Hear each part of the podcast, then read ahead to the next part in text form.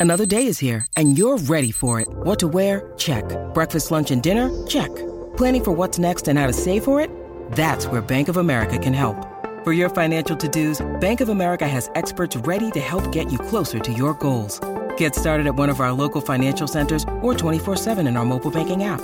Find a location near you at bankofamerica.com slash talk to us. What would you like the power to do? Mobile banking requires downloading the app and is only available for select devices. Message and data rates may apply. Bank of America and a member FDIC.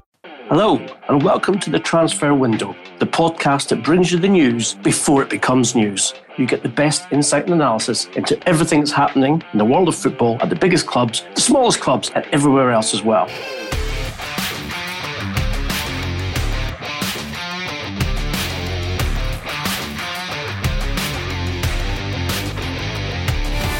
Joining me, as always, is our transfer guru, Duncan Castles.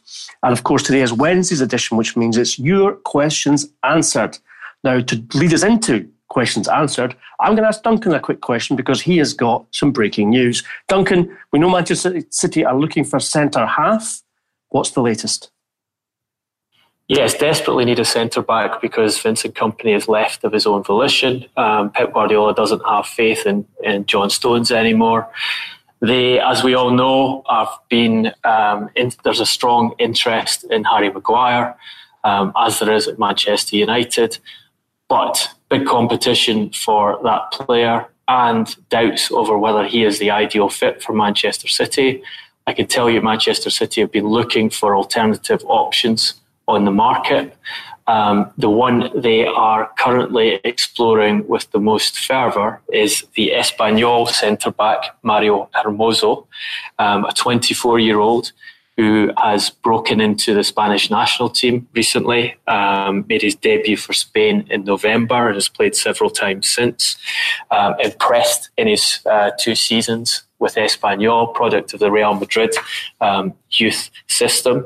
He is a, an interesting uh, prospect in terms of being able to secure him at a reasonable price, in that he has a, a three year contract at Espanyol. He's going entering the final year of, of that deal. It has what by current standards for Premier League centre backs is a relatively low um, release clause price of 40 million euros, and there is a feeling that could be negotiated down because he only has one year left uh, at his current club.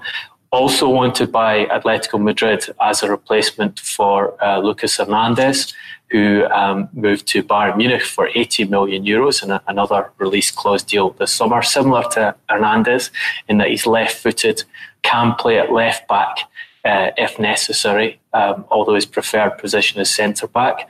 And, and I think that's an additional element of attraction for City in that if they were to take Hermoso, they would have a player they could put in alongside Aymeric Laporte, who is the clear first choice and has had um, what Pep Guardiola considers to be a very good first season, um, been uh, added a major element to uh, their attacking um, credentials with his uh, his left foot passing, and also be able to use um, Hermoso as an alternative to Benjamin Mendy should Mendy not manage to establish himself in the City team in his third full season, um, having suffered uh, several injuries in his first two seasons and and um, drawing Guardiola's ire by some of his uh, off-field behaviour and his um, and his performances on the training ground. So, um, an alternative, cheaper alternative, much cheaper alternative to Harry Maguire, who I think would would fit uh, from a footballing perspective more Guardiola's idea of playing the game, and uh, and also offer options at left back. Well, we actually have a, a very good question here, Duncan, from Ryan, who's at Razormark three thousand who says bearing in mind United's scouting and transfer policy is a shambles. I think that's uh, forthright as they come there. Uh, Duncan suggests that they should be, stay well away from Maguire. So why would City also be looking at him? Cheers.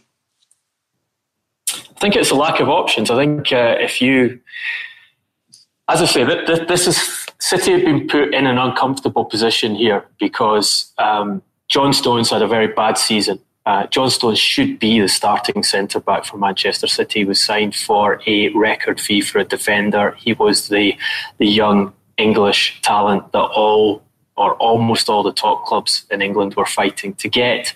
They put down a big transfer fee, big wages. He should fit Guardiola's type of football because he's a he's a, a playmaking, a, a, a, a, defender who is comfortable on the ball and whose strength is in his um, abilities on the ball rather than his physicality. But um, he basically um, went off the footballing rails last season. Um, if you look at his appearance record, it's poor, and it, and it's not. That was not because of injury. That was primarily because Pep Guardiola lost faith in him, lost faith in the way he was playing, lost faith in the way he was training, lost faith in the way he was looking after himself, and uh, and decided um, to go with Vincent Kompany um, when Kompany was fit. Um, the intention of the club had been to retain Kompany for at least another season. Um, they'd been discussing a contract, and then uh, their captain, who had an exceptional end uh, to the season, as we all know, um, had got received an offer to go back to Belgium and uh, and manage and play for his boyhood club Anderlecht, which was so attractive to him, he took it. Uh, and that left City then going from a position where they could have probably have gone for a younger centre back who they could groom into um, becoming starting centre back down the line and uh, put pressure on Stones to, to get himself in order, to needing someone they could rely upon. Um, and that, I think, is the only reason why Harry Maguire is in the picture here because he does not, he's not um, the defender you would choose if you were recruiting for Pep Guardiola. He is, as um, Guardiola himself has pointed out to his players, not very quick. Um, if you watch the Amazon documentary on Manchester City that came out last season, there's a, an interesting little section when they're playing Leicester City and Guardiola um, instructing Kevin De Bruyne to take advantage of uh, Harry Maguire because, as um, Guardiola puts it, because the guy is not fast, you will find space here. Um, the the idea that you make Maguire as Leicester want um, the most expensive defender of all time put him in the middle of that um, Manchester City defence is a strange one.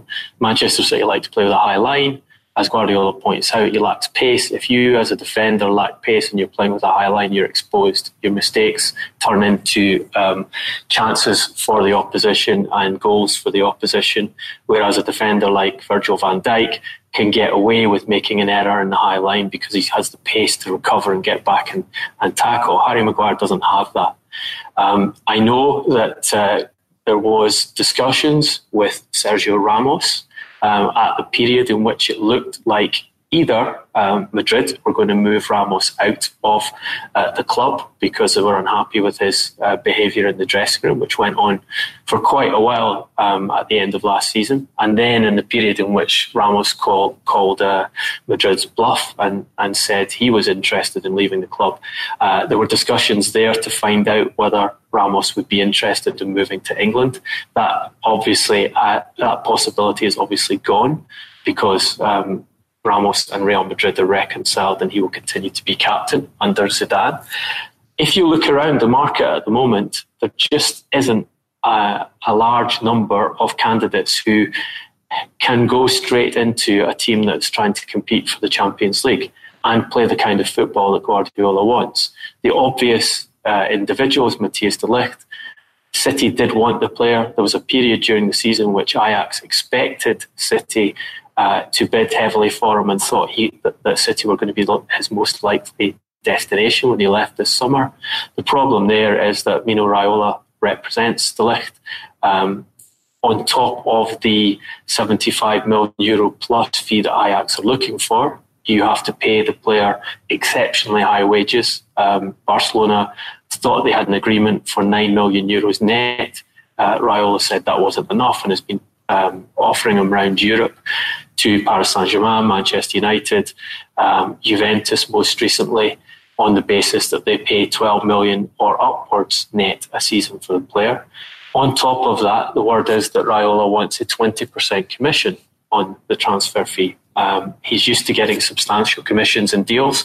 So add all those together, and you're looking at an extremely expensive transaction in the order of 200 million euros plus for a five year deal to bring De Ligt at 19 to England. And obviously, City are aware that uh, the one weakness in his game is, is dealing with aerial balls, which will be more, more exposed in England than anywhere else. Guardiola has a history with um, Mino Raiola, would prefer not to do a deal with him. It looks like De Ligt is off the, the cards for that reason. Therefore, looking at alternatives, and I'm told Maguire is a real possibility.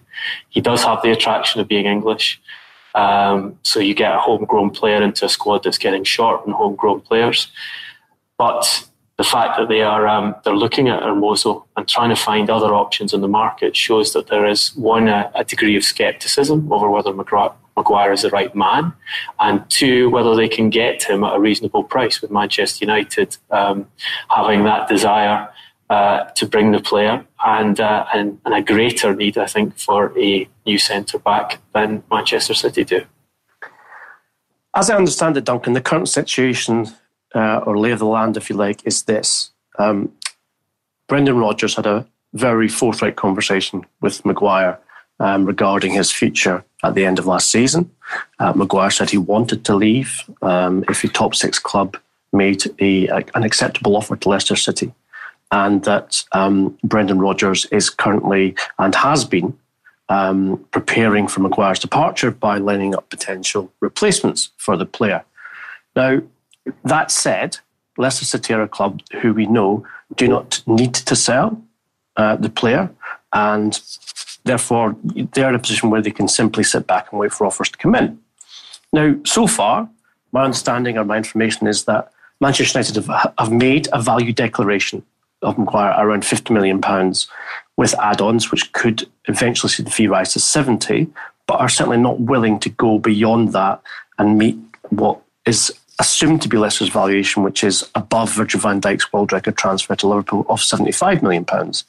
City, however, so far, and this ties in with what you've told us about uh, Mario Hermoso, um, have not made a value declaration yet to Leicester City with regards to what they're prepared to pay. And therefore, their interest has to be seen as, and it's, it is a little bit Johnny come lately as well, because you've got to remember that um, there has been contact between uh, Maguire's representatives and um, Leicester City and Manchester United for some weeks and months now with regards to the potential transfer of the player to Old Trafford.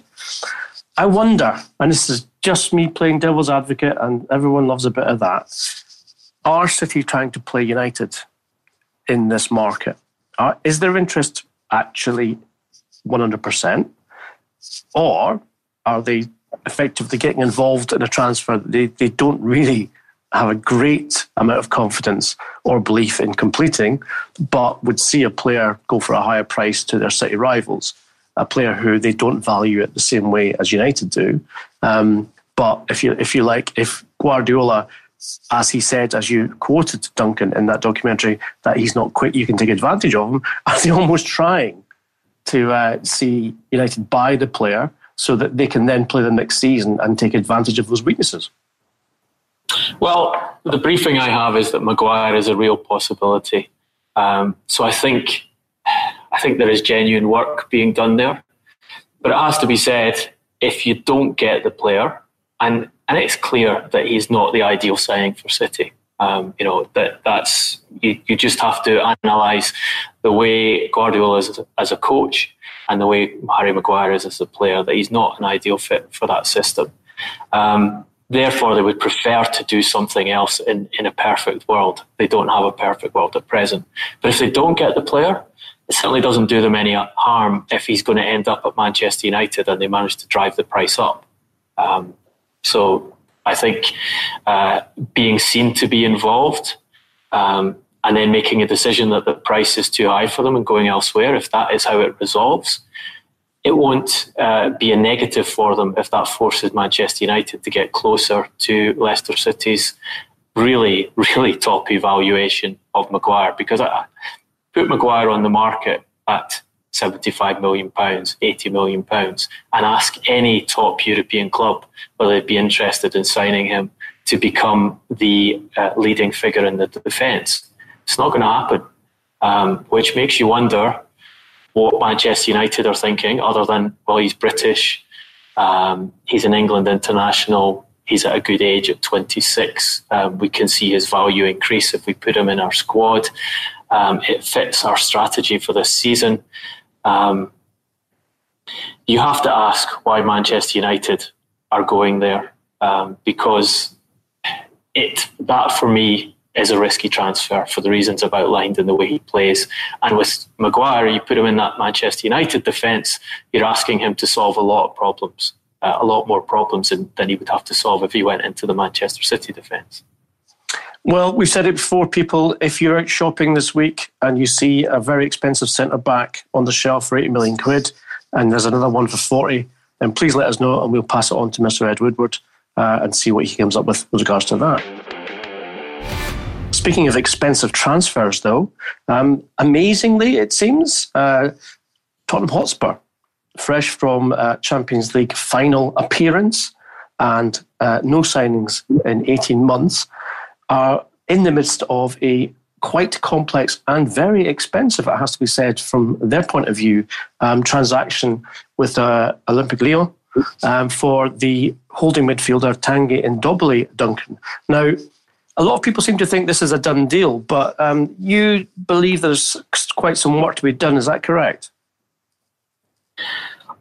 I, I believe it's not a done deal. I think um, the money that Tottenham are putting down is very attractive to Lyon. Um, we're talking an initial uh, 62 million euros um, with performance-related bonuses is the is the figure that's being mooted.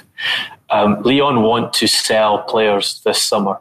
Um, uh, the president Jean Michel Aulas has been clear about that. In fact, I think he said publicly at one point it's first come, first served in terms of who amongst his cast of uh, of uh, players in demand across Europe he'd be willing to sell.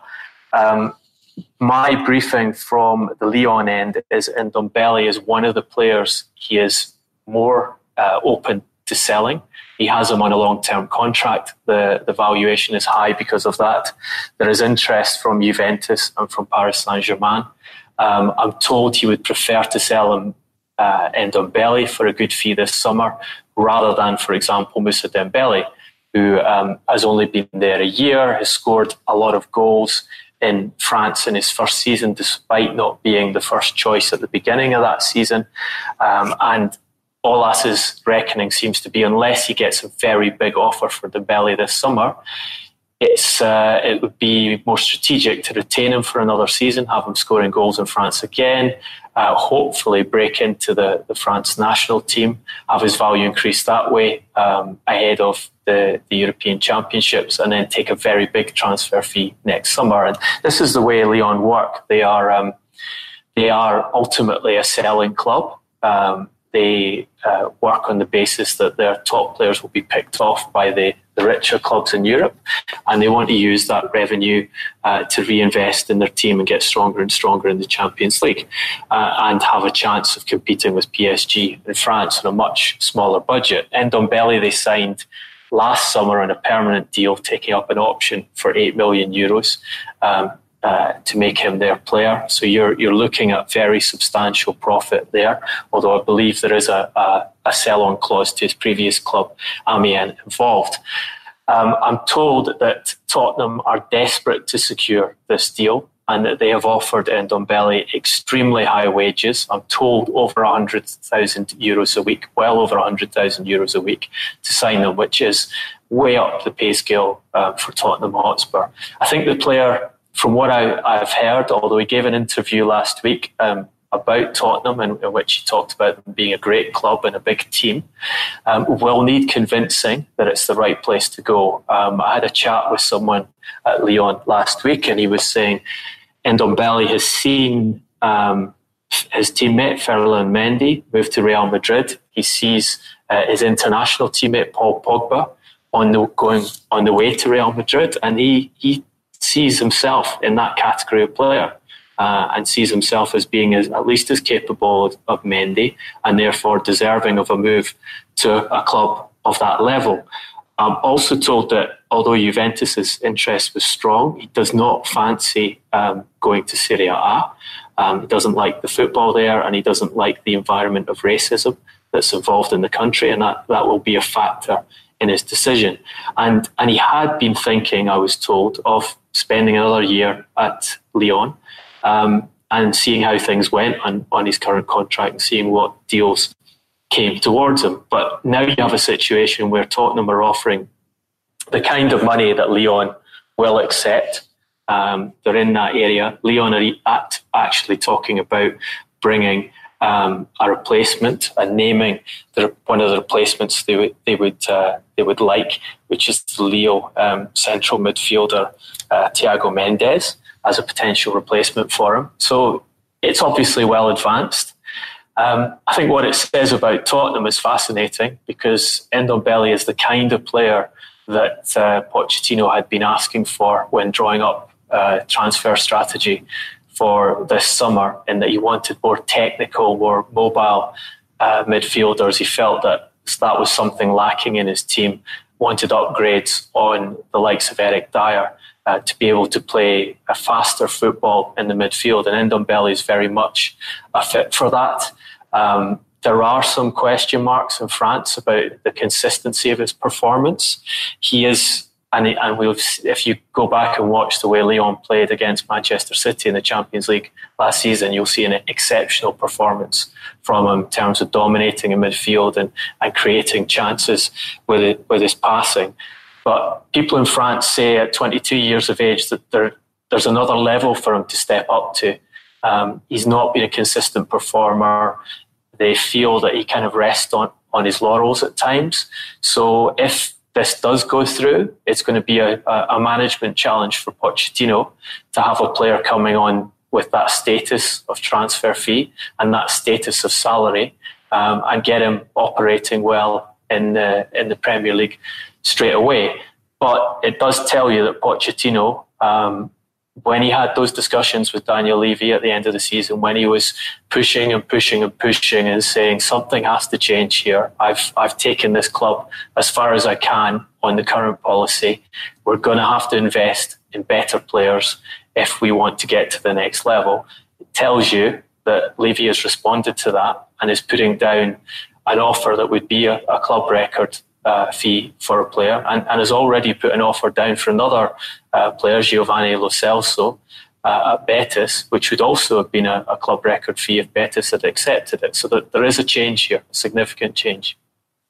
It's intriguing as well, Duncan, because I think uh, we know uh, our old friend Daniel Leverage, as we like to call him, um, will be telling Mauricio Pochettino. So I'm keeping up my end of the bargain. Um, we had these three meetings uh, in Madrid ahead of that Champions League final. And you told me this is what you need and what you want. I'm now delivering or attempting to deliver that to you. And it's very, very interesting that you say uh, that people who know Ndombele believe he's got another level to, to achieve. Levy was saying to, to Pochettino, okay, I've invested the money. Now you've got to coach these players to become world class and to get us to the position we're challenging properly for the Premier League title, Champions League, etc., etc. Because I'm not going to spend this silly money on players who are just vanity projects uh, because you think they're they're very good. So I think the interesting thing from um, Pochettino's point of view has got to be how these players now um, perform next season should they sign for Tottenham Hotspur, and of course how Tottenham performs as a team because they've got some problems there as well. You've got the um, ongoing situation with Christian Eriksen who has, publicly stated his desire to leave with one year left in his contract. Nothing has been decided yet uh, regarding Toby Alderweireld, um, who again has one year left unless someone comes in with a £25 million offer, which you have to expect someone will for such a good player, uh, an experienced player at the highest level. Um, albeit he's 29 years old, he's clearly got a lot in him in terms of um, being able to achieve higher things and, and, and great things should he be playing in a team like Tottenham or somewhere else. So in terms of um, it's a big it's a big summer, big summer, a big window for Spurs, Duncan, because um, if they're got, they are prepared to spend these sums and change that transfer policy, which Daniel Levy was determined uh, would remain in place, then I guess the clever thing from from Levy's point of view is that he flips the pressure back onto Pochettino. Yeah, that's true. And, and I think you're right to raise that it will be a new challenge for Pochettino in the sense that he will then be having a player coming to the club for, if not quite a top valuation, you know, a, a top E valuation for a 22 year old.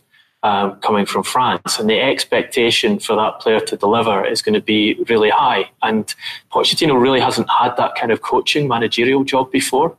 Um, he's been bringing players through and, and bringing players on uh, on lower transfer fees, and I, I, guess the closest comparison would be Davinson Sanchez, who's um, the record transfer fee for Tottenham at present, bought from Ajax um, two seasons ago for 42 million euros. Um, I remember having a, a discussion with with a contact at Ajax about that fee and saying a shock that Daniel Leverage was prepared to spend 42 million on a centre back who I think had had one season in uh, in European football at the time when when Tottenham signed him, and saying that there must be um, variables involved in that. That can't be straight up. And he said, no, no, that's straight up 42 million euros.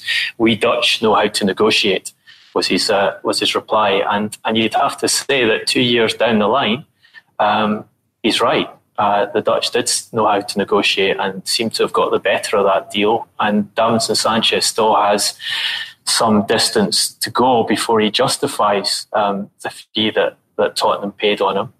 Um, and if Pochettino is going to get uh, Ndombele and Lo Celso or someone of that ilk um, two, let's say he has two big significant signings coming into the squad, we will have to see how he, he does with them. But you know, it's a it's a much more positive challenge to have, and it is giving Pochettino the tools he'd been asking for, to uh, which he said were necessary to take Tottenham to the next level. So now he has to go and demonstrate that he is uh, capable of doing that.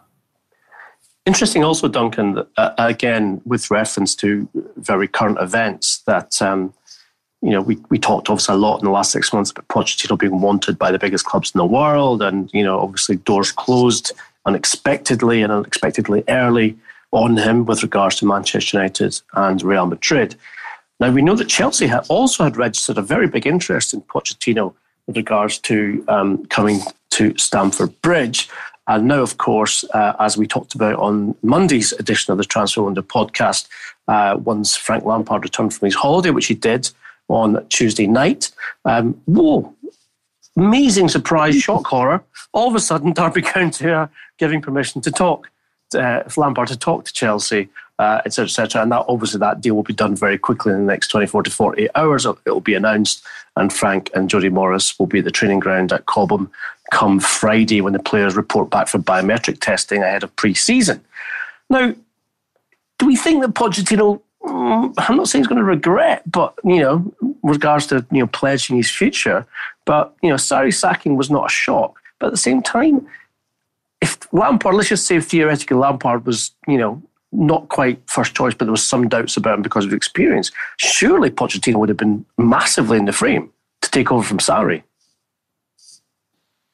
I, I think if you gave Chelsea a free hit at that, i.e., they didn't have to pay the levels of compensation that were required and go through the process of trying to get them out from Daniel Levy, um, yeah, I'm sure Chelsea would prefer to have um, Mauricio Pochettino as manager that, rather than Frank Lampard. You'd be getting a, a guy of uh, whose status in the game is exceptionally high and who's demonstrated his, his worth in the Premier League. But that wasn't the case. And um, the idea of of trying to negotiate with Levy to take him to take Pochettino across the city um, after he'd taken the club to a Champions League final, I think would scare uh, most people off. So and also, I think Pochettino is a is an interesting character in the sense that he's been prepared to um, chat up. I think he could use the the, the phrase here: um, the biggest names in in world football. He's prepared to take advantage of his status uh, to flirt with Real Madrid and Manchester United um, to see what was on the table at those clubs. Um, and he has gone into press conference after press conference last season and, and done several interviews and, where he's even talked about um, leaving the club and whether it was the right time to leave and, and where it, and how he would uh, manage at, at some other clubs and whether his managerial method would, would work at some other clubs. But he's done all that alongside having a degree of loyalty and uh, and it, it seems always had as a as a bargaining chip and a, and a sense that if he could get Levy to commit to spending on the squad, um, it wasn't a bad option for him to remain there. So I think he's played the game well, and uh, and he's now getting at least a good chunk of what he asked for in terms of on-field playing resources and changes to the squad. He has the stadium, he has the the training ground. Um, he has a, a nice age profile to that team. They've done something they've never done before in getting to the Champions League final. Um, they had an, a horrendous end to the season in reality. If you actually look at the results, um, the results fell off a cliff um, at the end of the season, and, and uh, it was only really that uh, that last second um, victory that uh, Christian Eriksen described as fortunate um, at Ajax that took them to the final that, that put such a, a glow on their season. But um, he is he is where he um, he's in a situation that he wanted to be in if he was remaining at Tottenham. And uh, and now we'll see how he how he develops from there. Um, there is more pressure on him for sure. If if they get these transfers in, they put them uh, in place, and uh, Pochettino comes out in first press conference of the season and is asked about the investment from the club and says yes. Um, now we're ready to to start that new chapter. Then he'll have to deliver well, as appealing as a some kind of wrestling match between Daniel Levy and Marina Granovskaya is to all of us um, who love uh, a good fight, uh, we might have to wait for that one for another year uh, or two. That's for sure.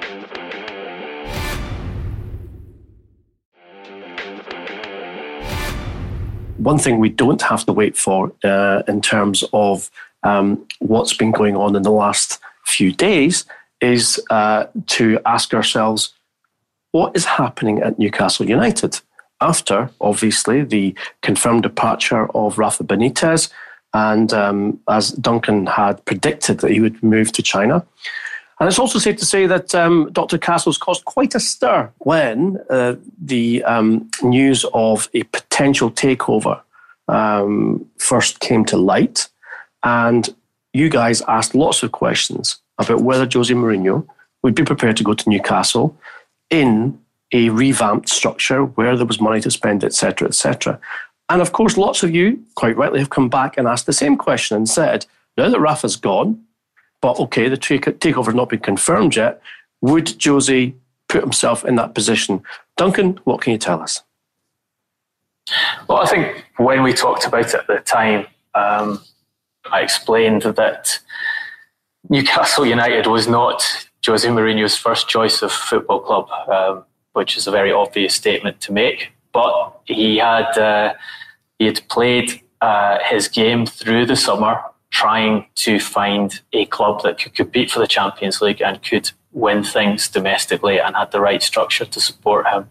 His priority, his preferred club was Paris Saint Germain which would have allowed him to do something similar to what he was doing in Manchester in the sense that he could uh, have retained a family home in London and commuted um, when he was able to between the two cities and, and have a base in, in Paris to work from. Um, a lot of effort went into trying to secure that job. As we told you a long time ago in the Transfer Window podcast, the Emir of Qatar had made a decision to uh, retain Tuchel as his coach, and the job wasn't going to become available.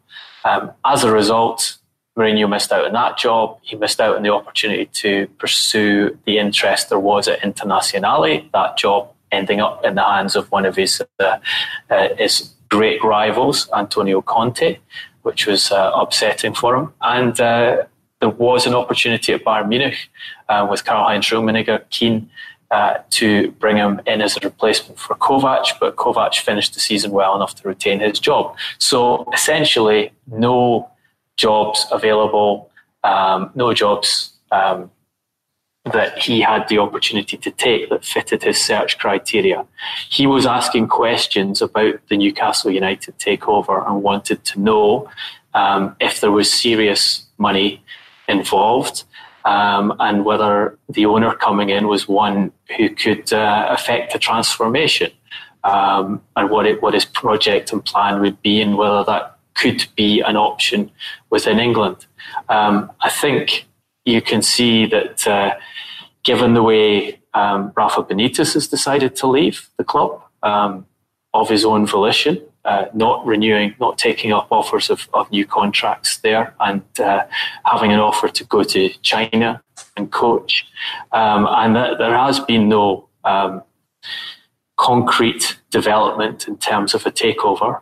That, uh, as, as we said in the podcast earlier this week, that that takeover remains in, in great doubt.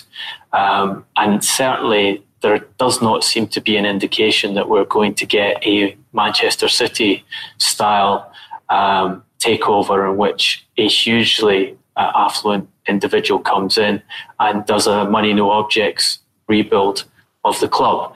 Um, so in those circumstances, I think I think the most likely outcome here at present looks like Mike, Mike Ashley continues in control of the club. And I think if Mike Ashley is in control of the club, you can very safely rule out any possibility of Jose Mourinho going there. And I think it's extremely unlikely he would go there unless you had that, um, you know, that, that game changer takeover um, at a club that could make it attractive to him. And, and then, you know, even in those circumstances, you would need the the buying group or buying individual to decide that Mourinho was the coach they wanted um, to uh, to start the rebuild. So um, I wouldn't worry too much about whether Jose Mourinho is going to be the next manager of Newcastle United or not. I think would be more concerning is how long the club is going to remain in the hands of the current ownership, uh, given his um, economic model for running the club, uh, and given the category of manager that he is likely to seek to employ to to just keep things ticking over and to remain in the Premier League and wait for someone to meet his 250 million pound equity value asking price for the club. Well, Duncan, I spent a day yesterday at the cricket at Lords. It was, it was a very nice day indeed with a, a big fan of Newcastle United. And um, we agreed that um, when Mike Ashley had his crisis meeting with Rafa and the players and got himself an £8.50 lasagna, uh, the writing was on the wall with regards to how much money was going to be available for Rafa to spend this summer. And so Rafa knew there and then, when the Parmesan cheese was being passed out, that it was time for him to leave. Um, with Josie, I find it quite intriguing and interesting in the sense that um, when the takeover talk uh, surfaced and it looked very exciting, and Newcastle fans were excited. He didn't exactly say he wanted the job. He didn't distance himself from the idea of it, and yet he spent quite a lot of time in the Middle East doing um, television punditry, etc., etc. So there is a chance, obviously, that he may well have come across um, Sheikh Khaled, the, the uh, man who is purported to be leading the um, proposed takeover at St James's Park during that time. But in the last two days since Rafa uh, Benitez's departure was confirmed. He's been quite quiet, and even some people are saying is, you know, he's distancing himself from the possibility of that. Um, I did speak to someone who's a friend of his um, after the initial um, news of the takeover had broken and Josie had expressed an interest, and um, uh, he suggested that someone needs to tell Josie he needs to take a holiday and, and, and reconsider his options. Uh, for his managerial career um, if he's seriously considering Newcastle United. So um, let's just say that Jose, being a, a, great um, uh, lover of Italy and Italian culture, when someone pays £8.50 for the lasagna, I think that tells him what he needs to know about not joining Newcastle United as well. Yeah, look, he, he spent some time in Qatar working for beIN. Uh, Qatar is obviously the place to be if you're trying to get Paris Saint Germain job. Um, there were meetings held over there with senior people at Paris Saint Germain to discuss the possibility at the time. Uh, I think with Newcastle, it, what I understand, it was no more than Mourinho trying to find out if the takeover was real and if there was serious money involved. Um, but there's an impatience there. Um, he's a man who likes to be working. Uh, he wanted to be back in work for the coming season. He wanted to be back in work now. He wanted to be preparing pre-season, working on transfer market, um, building a new club, um, a new squad uh, to win things this season, and he's not been able to do that. And as long as he's in, in that position of frustration and wanting to get back into football, I think there are opportunities there for um, someone to make him the right offer. Um, and it'll be interesting in the coming season to see which of the, the big name coaches at the big clubs come under pressure um, first and, uh, and whether uh, Mourinho emerges as options to replace them. Well, people, it's Wednesday, which doesn't just mean it's your questions answered. It means we also award the famous donkey to someone or somebody who has impressed us with regards to current uh, issues and um, news that's been going on. And uh, this week, we have decided to um, bestow the very, very illustrious title to Gareth Bale and call it the Gareth Bale Award for being persistently pursued by a club without actually signing for them. Now, the um, nominations are in, and I'm pleased to say that I can open the golden envelope. Uh, we still have the budget for the golden envelope as well as the award. Here we go. And, Duncan, the nominations are Chelsea Football Club and the pursuit of Pep Guardiola, which I think we all know went on for years and years and years and when he finally decided to come to England, it wasn't to West London. Secondly, and I think this is a very strong contender, uh, given the conversation between Neymar Jr. and Real Madrid. In fact, Real Madrid President Florentino Perez telling Neymar's dad uh, very, very um, so, uh, strictly, this is Real Madrid. You must come to us now, or you will never come to us. And this was before, obviously, a year before he left Brazil and signed for Barcelona. And it, we wouldn't be anything in the Gareth Bale Award for this uh, persistently pursued by a club and not signing them without Gareth Bale himself being persistently pursued by Manchester United without ever signing for them.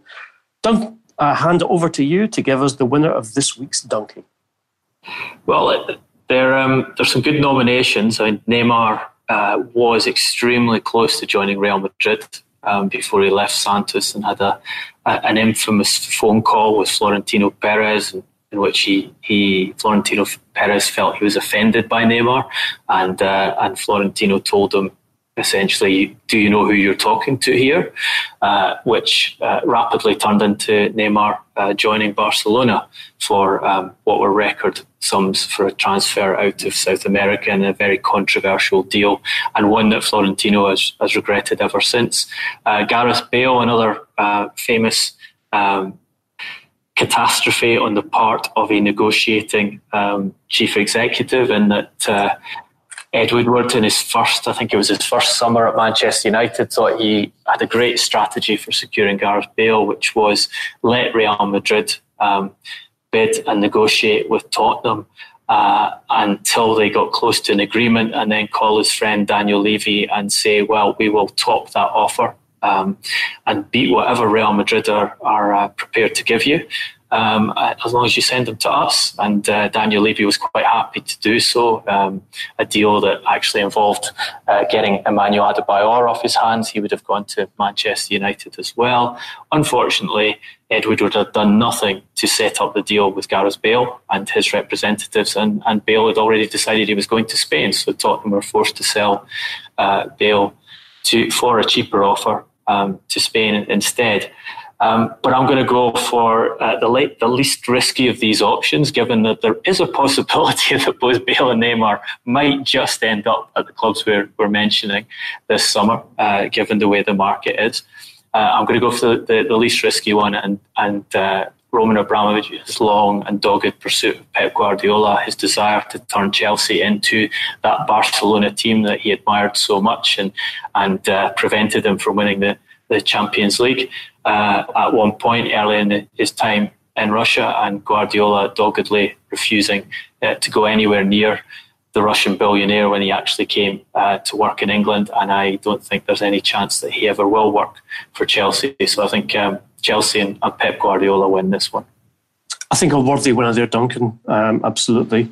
Although it says something about Roman Abramovich that, um, you know, uh, urban myth tells us that it was the Real Madrid um, defeat of Manchester United at Old Trafford, uh, 3 2 in a Champions League, I think it was quarter or semi final, where he first fell in love with football. He'd been taken to the game by Pini Zahavi because Roman Abramovich was looking to buy a club. Um, and of course, he then went from uh, admiring Real Madrid to admiring Barcelona, about Guardiola, etc., etc. And the rest, as they say, is history. That's about everything from us in terms of our Wednesday edition of Your Questions Answered. Please, if you wish, continue the debate with us at our Twitter handle, which is at Transfer Podcast, or directly with Duncan and I. Duncan's at Duncan Castles. I am, of course, at Garbo SJ, as all you Liverpool fans know. And um, we will uh, be happy to answer your questions. Uh, and indeed, as I said, continue our conversations that we've begun in this podcast. For now, uh, if you liked the podcast, and indeed we know thousands of you do, and you have done so in the last two weeks, please log into iTunes, give us a five star review. We can expand our community and make this whole thing a lot bigger and better. We'll see you back on Friday through the transfer window. It just leaves me to say thanks for listening and goodbye.